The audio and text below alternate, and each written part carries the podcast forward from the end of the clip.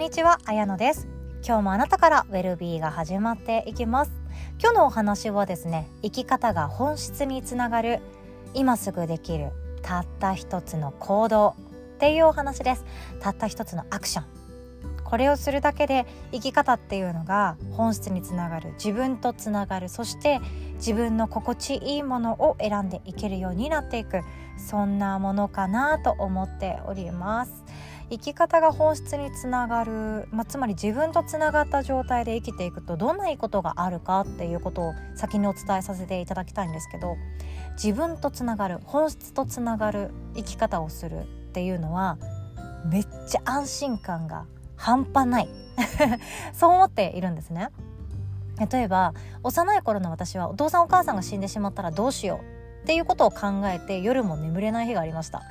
であとは思春期になってなんか自分が誰とも出会えずに孤独のまま生きていくんだったらどうしようっていう不安にもなりました。で大人になって20代になって結婚できなかったらどうしよう。いい人に出会えなかったらどうしよう。家族持てなかったらどうしよう。っていう不安もありました。正直にお話しするとこういう孤独だったらどうしよう。私一人ぼっちだったらどうしよう。っていう不安って絶え間なくあって誰かがいないと私は幸せになれない。誰かが私を幸せにしてくれる誰かのせいで私は不幸になってしまったっていう自分一人じゃどうしようもできないという思い込みで生きていた頃があったんですよね。だがしかし だがしかしこの自分とつながるとか本質につながった状態で生きるっていうのは誰かがいなくても誰かが私に何かをしてくれなくても誰かが私に何かをしたせいでっていうことが全く関係なく自分で心地よさを作ることができて自分で穏やかで一番望んでいる生き方をすることができる。つまり安心できるっていう感じかなと思います。転職しようかなどうしようかな。でも不安だよね。失敗したら嫌だよね。このままでいいよってするんじゃなくて転職したら不安だよね。誰かに相談しようかな。いやいや私の人生だから私がやってみよう。まずは何か世界を変えていくところからが大事だよね。自分でまずは資料集めとかしていろんな人に話とかを聞いて転職の一歩を踏み出そう。うん大丈夫。っ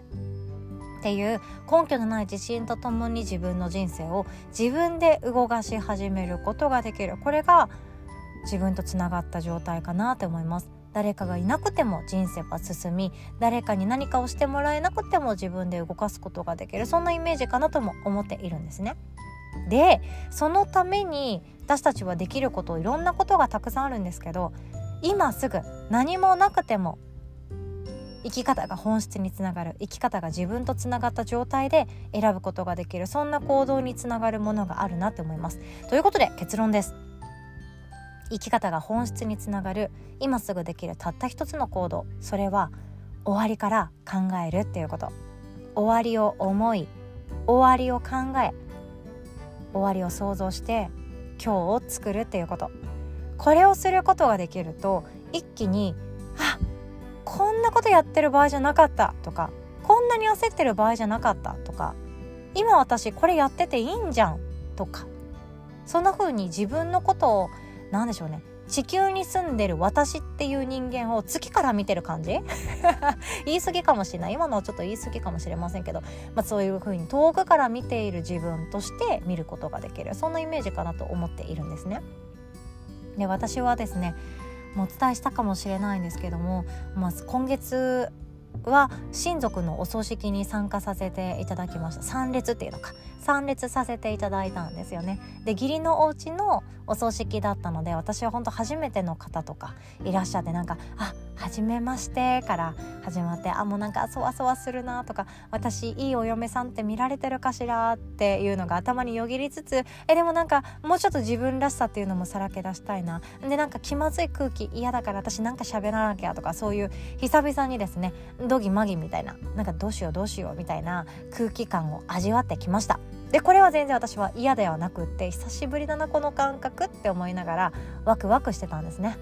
ワクワクはしていたけれどもやっぱりお葬式なのでもうしっとりとしたその空気そしてそのもうお亡くなりになられた方に会いに来る。ありがとうを言いに来る。っていうためのお葬式でもありそしてこれから自分の人生を生きる人たちの決意の場でもあるかなと思ってました。でお葬式って私はそんなにたくさん参加したことはなかったんですけれどもいややっぱり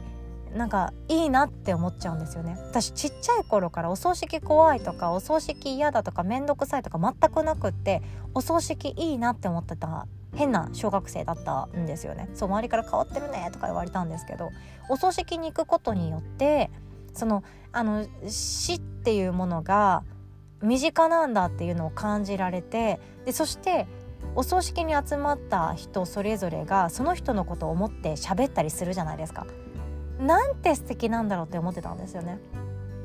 ああいうとこもあったよねとかこういうことでさもうこれ本当面白かったよねとかいやあの人ってさああだったよねほんといい人だったよねってみんな喋ってるのが本当に素敵で素敵でなんて素敵な回なんだろうって思うと同時になんで生きてる間にやんないんだろうっていうことを目の当たりにしていく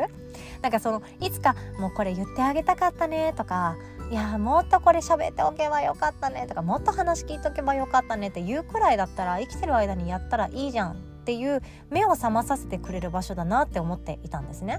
で今回のお葬式も本当に素晴らしくて優しくて温かくて素敵な空気に包まれておりました。で今回の時は私はですねそれこそあのまあこういう方だったんだなっていう思いを吹けるっていうのと同時にじゃあ自分がその死んだ時棺桶に入ってみんなになんか顔見てくれるとかやってくれるじゃないですか。顔見てあげてねとかいい顔してるねとかってみんなにジロジロジロジロ見られるんですよね。棺桶に入ってるっていうそのもう魂の入っていない肉体っていうものはそこにあるっていう状態のみんなに見てもらうわけなんですけどその時の顔その時の顔私ですよ。私の話ですけど私はその時の顔めっちゃいい顔がいいって本当に思っちゃったんですよ。めっちゃいい顔がいいなって。えそのなんかねわかんない私おっちょこちょいだからもしかしたら頭ぶつけて死ぬとか車と事故って死ぬかもしれないどうなるかわかんないけれども普通に寿命で亡くなっていくこの肉体なのであれば魂抜けていく瞬間がそうなのであれば心よくふわーんってなんかもう勝手に口角上がってますっていうそのつるんピカンキランみたいな微笑ましい顔で魂抜けたらいいなーって変に思っちゃったんですね。何考えてんねんって思うかもしれないですけど本当に思ったんですよ。じゃあそこから逆算のスタートですよね。そういう息の引き取り方をしたいのであればじゃあ後悔なく自分で選んでいきたいよね。で後悔なく自分で選んでいくにはじゃあ学びも必要だよね。勉強も必要だよね。そして自分との対話とっても大事だよね。自問自答適当にやっちゃダメだよね。でしゃあないからとか、まあ、あの人に言われたから仕方がなくってで自分の毎日作っちゃダメだよね。自分の人生大きく決めちゃったらダメだよね。自分でやっぱり主導権握りたいよね。やっぱり自分で今日作りたいよね。っていう風に今日にフォーカスが返ってきたんですね。終わりをもってもういつ終わりやってくるか分かんないけれども遠いかもしんない意外と近いかもしんないそんなの分かんないけれども終わりを持った時にこうやって終わりたい。じゃあこうしようっていうふうに今日にフォーカスが来る。必ず今日どうする？今日どう生きる？今日そんなんでいいの？今日あなた私これ後悔しない？っていうふうに必ず今日に戻ってくるなって思ったんですね。これをやっていくときっと私は自問自答をこれからも散歩の途中とかあ今日やっと時間ができたという時にぼーっとして私どうしたい？これでいいの？本当にいいの？っていう風になんか自分の心の声っていうものがやってきてでそれをもうこれまでみたいにそんなの聞こえてないポイってするんじゃなくてそうだよね。今自分の中で違和感抱えてるよね。今の毎日の作り方違うって思ってるよね。私気づいてるよね。じゃあどうする？自分にできることからやっていこうよとか大きく変わらなくていいし大きくお引越しなんてしなくていいしもう大転職みたいなのしなくていい。でも少しずつ自分が今日こうやって作りたいというところに一歩ずつ一歩ずつ地道に地道に進めていく。それくらいはきっと私でもできるんじゃないかな。っていうふうに自問自答を繰り返していく。これを繰り返していくときっと今日作ることができて自分で選べて自分が主導権握っていてたまには人をね自分の人生の車に乗せることもあるかもしれないけどきっとハンドルは自分で握ることができて違うなと思ったら誰かの顔色が怖くって違うって言えないとかやめてほしいって言えないとかなんか私それ違和感あるって言えないじゃなくってでも私はやっぱりこう思うんだっていうのを自分が知っておく。そんな生き方ができていくんじゃないかなとも思いました。きっとシンプルなんですよね。でそのために自分が今日生きるっていうことがどれほどすごいことなのか自分を生きているっていうことがどれほど素晴らしいことなのかっていうのを今死にゆく人とか寿命っていうものを使って見せてくれている人とかそういう方々が私たちに何かしらのメッセージをくれてるんだなとも思いました。私はどんな風にこれから生きていくんだろうっていう不安になる時とかあるんですよ。なんか毎日爪痕も残せてないなとかつかみどころのない今日だったなとかずっとなんか